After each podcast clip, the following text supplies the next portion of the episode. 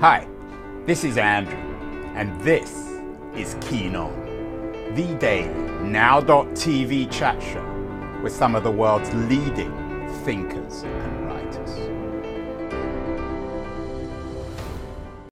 Hello, everybody. It's Friday, October the 6th, 2023. Welcome to Keen On, the show about new writers, new books, big books, big writers always intrigued with writers, uh, particularly their bios. They always reveal who they are or what they want to be. My guest today, um, Isle McElroy, has an interesting bio. It leads Isle McElroy is a non binary writer based in Brooklyn. I'm less interested in the Brooklyn bit because all my guests seem to be from Brooklyn, but I'm intrigued with the fact that they lead with being a non binary writer. I'm not sure entirely sure what that means, and uh, I have Isle with me to tell me. So uh, tell me, uh, Isle, uh, uh, congratulations on the new book, People Collide. We're going to talk about it.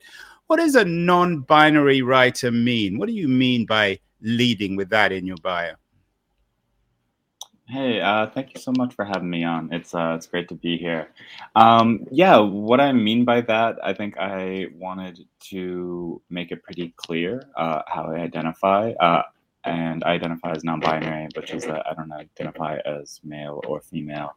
Um, so I think the importance for me in putting that in my bio um, was just making sort of clear where I stand as a person. I don't think it really shapes necessarily the type of in some ways it probably does shape the type of writing that i do um, but i don't think it's necessarily uh, fundamental to what exactly i'm producing and what i'm writing. But i think it's important to me that i had that in my bio just so that people know who i am as a person uh, when they're coming in and when they're reading this book uh, and when they are sort of thinking of me moving through the world. I think it's something that i work to accept for myself and something that I want to make sure that people are able to see uh, in me and when they interact with me. Where are you from? Where were you born? Uh, I was born in New Jersey, so I spent the first uh, 18 years of my life growing up in rural New Jersey. Rural, you said? Yes. I didn't rural, know there yes. was any rural bits of New Jersey. There is, yeah. It's uh, I grew up in Northwest New Jersey, right next to Pennsylvania, in a super small town. It's interesting. Um, earlier this week, I had Leon Wieseltier on. He's the editor of, of Liberties, who are a sponsor of the show. Um, and he has a new essay in, in Liberties about America's love affair with the promise of personal and social change, the idea of transformation. Uh, he, he sees it as the religion of America and of Americans. Uh, this idea, and we and we touched a little bit on gendered transformation. Do you think that there's mm-hmm. something peculiarly American about the idea of transitioning from one gender to another? Uh, can you repeat that question? Do, do you, I, given I that yeah. Americans love the idea of change, that the religion, if there is a civic religion uh, uh, in America, it's of one kind of transformation or, or another. Um, do you think that there's something, I wouldn't say peculiarly American, but something that somehow conforms to i don't know american ideology or culture the idea of transitioning gender? Uh no i i don't think i would say that. I, I think to label it american um i think would is pretty um uh, anti-american I, no, I, nationalistic, right? Like I think to claim that uh, something as essential as how people see themselves uh, and their gender identity as American, I think would be putting a lot of weight. I think would be taking a lot of credit away from uh, the actual work and thinking and feeling that goes into people's gender identities, right? I think it's absolutely.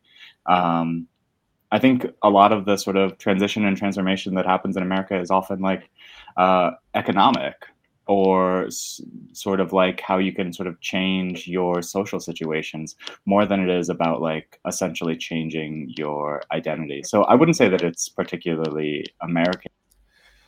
And in my conversation with Leon, it's something um, that um, is. Um, I'll, in my conversation with um, Leon, we talked about gender identity. I mean, he's no more of an expert on it than I am. He's an old fart like me, but um, old Jewish fart. But um, we talked about the idea of returning as opposed to transition. In terms of uh, gender bending or gender transforming, do you see it as a return? In the sense, if you went from male to female or from female to male, are you returning to something or are you transforming yourself? Or is are, are neither ways of describing that appropriate? Yeah, I would say that neither of them are really appropriate. Um, I I don't think of it as kind of like a return. I'm not sure like what. Well, my return, return, and I'm I'm on thin of, ice yeah, here. I'll probably yeah. get into trouble. So tell me off if I'm particularly insensitive or incorrect yeah. here. But the idea, my understanding, uh, in mm-hmm. terms of some people who change their gender, who decide to change their gender, is that they believe or they think that they were born a male or a, a male or female and as it mm-hmm. happens, they're they're returning to that in terms of changing their gender. They're re uh, yeah. to, to, put it in in in philosophical terms. They're in, in terms that somebody like Rousseau would understand. They're returning to themselves. They're reuniting with their true identities. Yeah, um, I think that that is one way, and I think that's a really popular narrative that a lot of trans people do feel, right? That they are uh, that I think it's sometimes called like they were yeah born uh, in maybe like the wrong body or something like that. Um, and I think that that is something that um, was I think one of the dominant sort of narratives that um, was passed around. Um, I think that that is a really true narrative for a lot of people, right? And it can definitely feel like a return for a lot of trans people. Um, I can't speak for all trans people, so I know that a lot of people do feel that way. Um, but I think to make it sort of essentially all about return, I think again would just be a little bit too black and white of thinking about what uh, actually goes into a much more complicated um, activity and a much more complicated sort of process than it is about just um, returning. And it seems an appropriate time to get into your new book. A lot of people, um, the book just came out last week, People Collide, which, in a sense, I guess, is a book about being born in the wrong body or returning, maybe in some ways. A lot of people will be familiar with your first book, The, the Atmospherians, that did very well. Um, Thank you. Is People Collide, a book about being born in the wrong body? In part?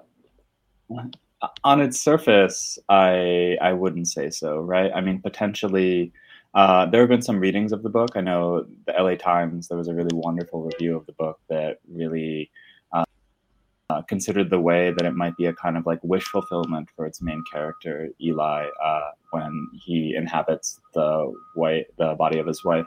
Um, but I don't think it is necessary. I think maybe subconsciously, uh, maybe thematically and metaphorically, uh, it is a book about returning. Um, but I don't think it's necessarily about um, about that about the sort of return to an ideal or like preferred gender. Um, I think it's actually more of questioning uh, how you know being in another body shapes or being in the body of someone with whom you're extremely intimate and close with uh, reconfigures how you see that person and how you see yourself right but i'm um, like there are undoubtedly not undoubtedly there are intentionally a lot of like trans themes that appear in this book because they were on my mind um, but they are, I think, both part of like the superficial narrative and more of a subconscious, unconscious narrative. So both of them are working at the same time. And I think a lot of books, uh, a lot of fiction especially, necessarily needs to work on both of those levels, both the conscious and the unconscious. Earlier this uh, year, uh, I was in Bulgaria, and I have to admit, I never mm-hmm. imagined uh, having someone on my, on my show who has a an ambitious book like yours that begins in Bulgaria. T- tell us h- how and why the, the story begins in Bulgaria, of all places. And how did you decide that? Yeah, um, I'd spent a little bit of time in Bulgaria, so it was a place that I felt uh, that I wanted to write about.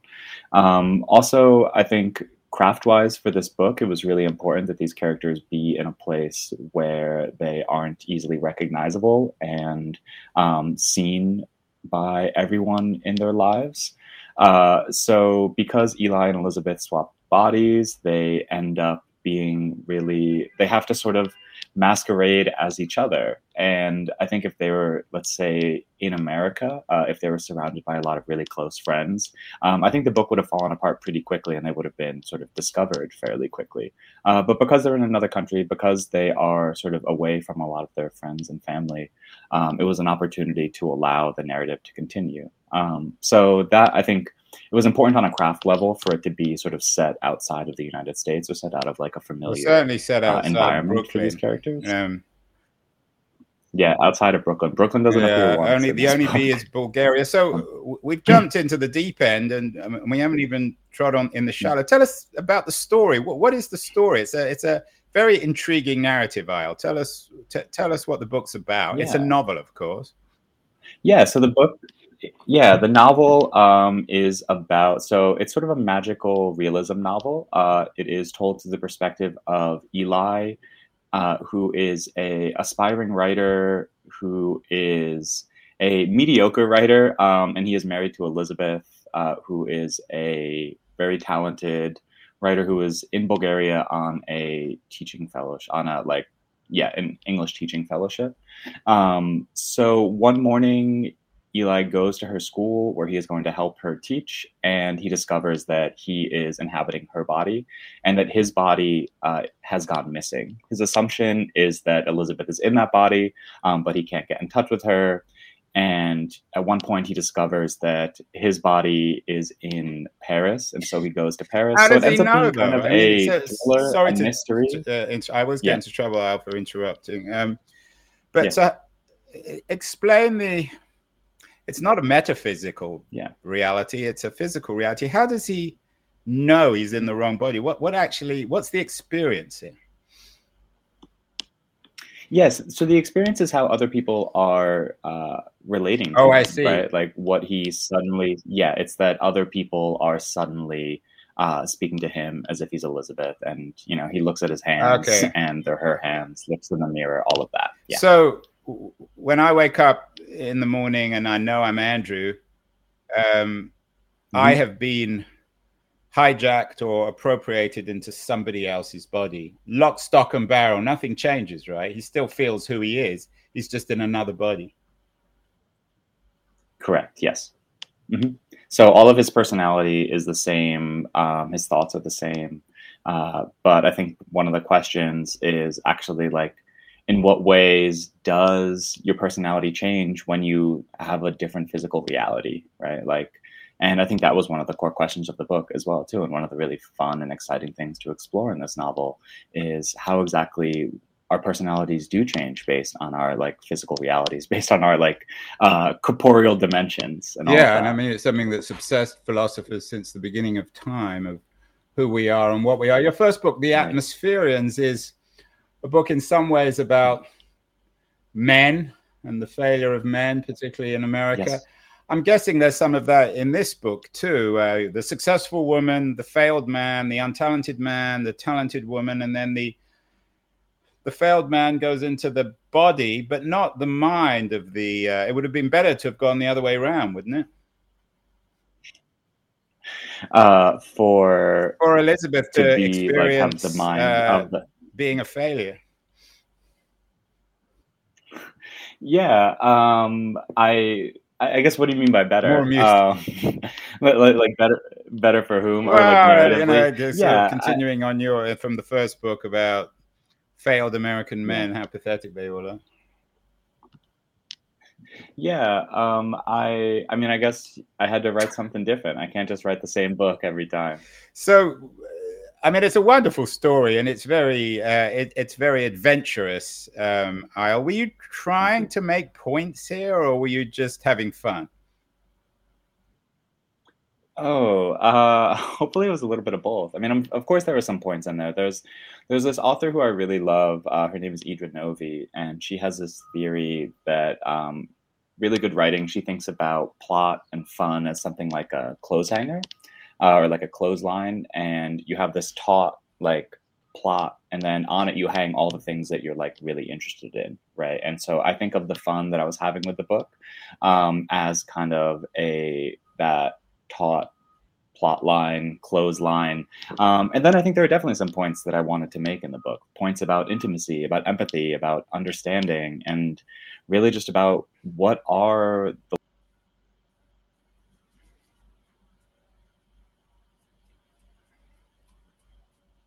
limits of how deeply we can know another person. I think for me, like, I've had a question of like, how deeply can I ever truly know this person? And I think this book kind of takes that to its extreme, right? Can I ever really know a person who I'm married to, who I am ostensibly like really close with? Um, even if I'm entirely in their body, right? Like, at what point do I still know them? At what point do I no longer know them? Um, and that was one of like the driving forces for this book, right? Of course, it has a lot of fun, um, but definitely questions about how we connect with and understand other people is at the core of it. And I think that was one of like a lot of the points I was trying to make were around that, around intimacy and empathy and love and that. Yeah.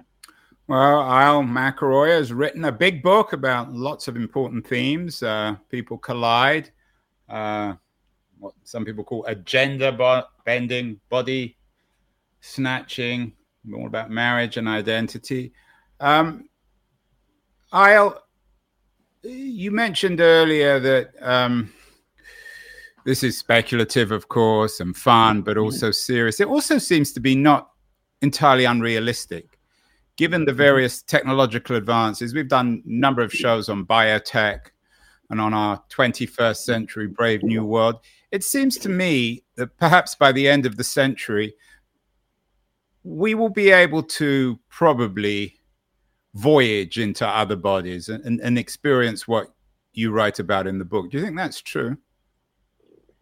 So there have been some experiments that have tried to replicate this that have happened with VR. Uh, I think in 2020 uh, there was an experiment. Some findings were published um, about I think about 30 or so groups of best friends were brought together and they were allowed or to put on VR headsets and see each other or see their friend through the other's perspective. Um, and it caused some weird problems. I mean, one of the goals of the experiment was to try to detach people from their own self narratives. I think it was being, uh, excuse me, um, the idea was to maybe think about things like depression and anxiety and how much of that is based on physical reality and based on narratives that we tell ourselves. Um, what they ended up finding is there was kind of a muddling of memory and a muddling of almost like self knowledge. And that when people were viewing the world through the lives of their friends, uh, someone who they are deeply close with, they would sort of lose track of memories about themselves and lose track of like whose uh, memory is whose. And that to me seems like a like so obviously there's a lot of curiosity about this narrative right? I mean freaky friday remains a really popular movie for this reason right? Because we are constantly wondering like what it would be like to be in another person's shoes what it would be like to inhabit another person's body. Um but i do think that maybe i'm a bit of an alarmist um and but I do think that the little, few experiments that we've done so far into thinking about like what it would actually be like to do this um, have sort of resulted in findings that to me seem a little bit disquieting. That they seem like um, I'm not sure we're supposed to really inhabit other people's bodies. I think like things like VR and stuff like that make it possible to imitate that. Video games have been doing that for a long time. Um, in books are essentially that, right? Like entering another life, another narrative. Um, but I do think that there is like, I I am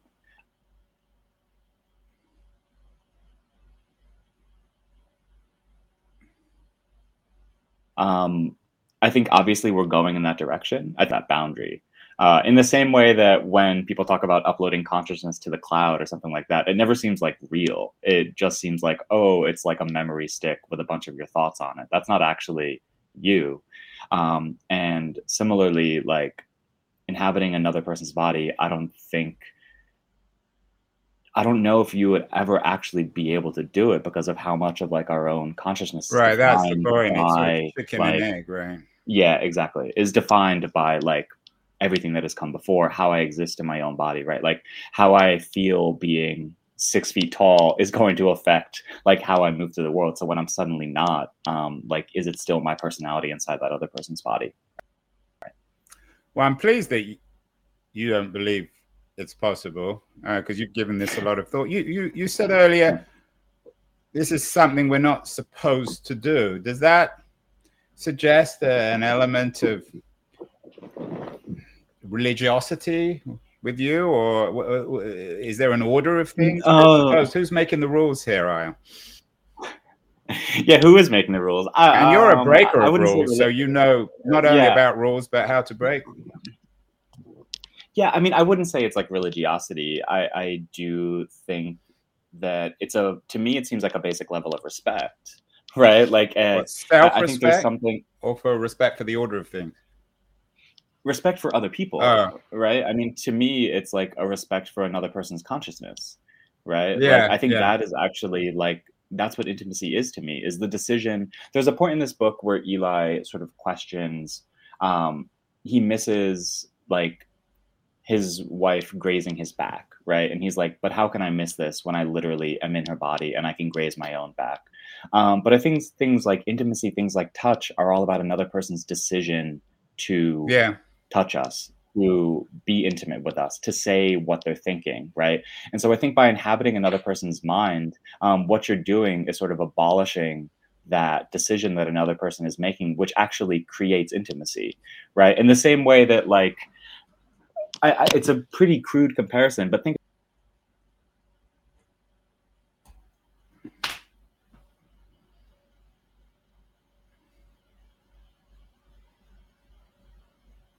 about something like the idea of invisibility, right? Like inhabit another person's.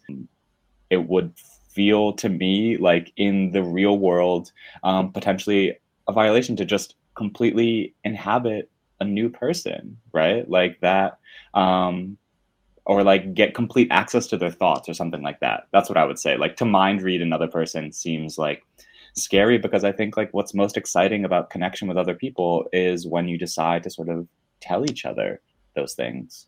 Um, yeah. But that is true, of course, but it's also what you do as an artist, as a novelist, is you're getting inside someone else, um, and yeah. your your mystery, your intimacy is bound up in your work. Um, so, in a way, maybe our desire to write novels or read novels reflect our desire to actually get inside other people. Oh, absolutely, right. And I do think that the novel works fundamentally different from like how I interact with people in my life, right? Like, um, you know, a novel is not going to be like my best friend. You know, like the relationship that I have with like living autonomous people is going to be very different from the relationship that I have to a piece of artwork, right? And I think art is an opportunity to understand, like, it's a space to sort of explore the things that we can't do with people on a day to day basis. And that's what's most exciting for me about writing novels and about, like, um, about this book in particular is that it sort of gave me a space to sort of question things that I don't think are like metaphysically possible uh, in our lives, but also that I think aren't like um, don't make for good connections with other people, right? I think there's yeah the desire to know someone deeply and intimately, the desire to know what another person is thinking, I think is real. But I think part of being alive is understanding that we can't do that. And I think for me, the novel and I think art in general is an opportunity to engage with those spaces uh, where like everyday things are. Yeah, and you often hear these cliches of supposedly happily married couples saying, "Oh, well, we know everything about one another." And of course, as you just suggested, if you know everything about one another, then there's no longer any mystery and there's probably no longer any intimacy. There needs to be mystery for intimacy. That's what you're saying, isn't it?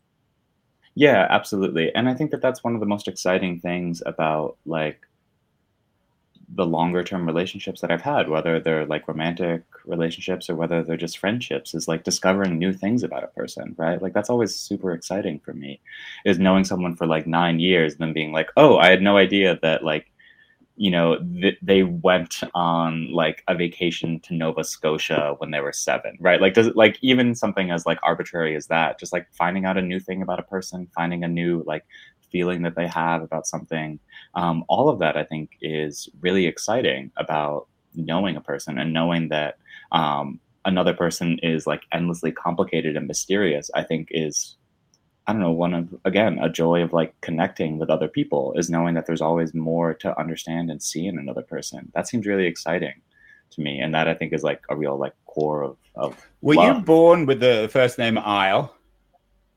Is that your or you invent because Uh, it's no, appropriate, you know, in, No. in terms of being an Isle. We're all Isles, right?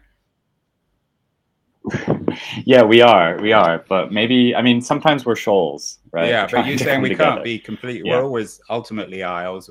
We're all Isles who want to be shoals.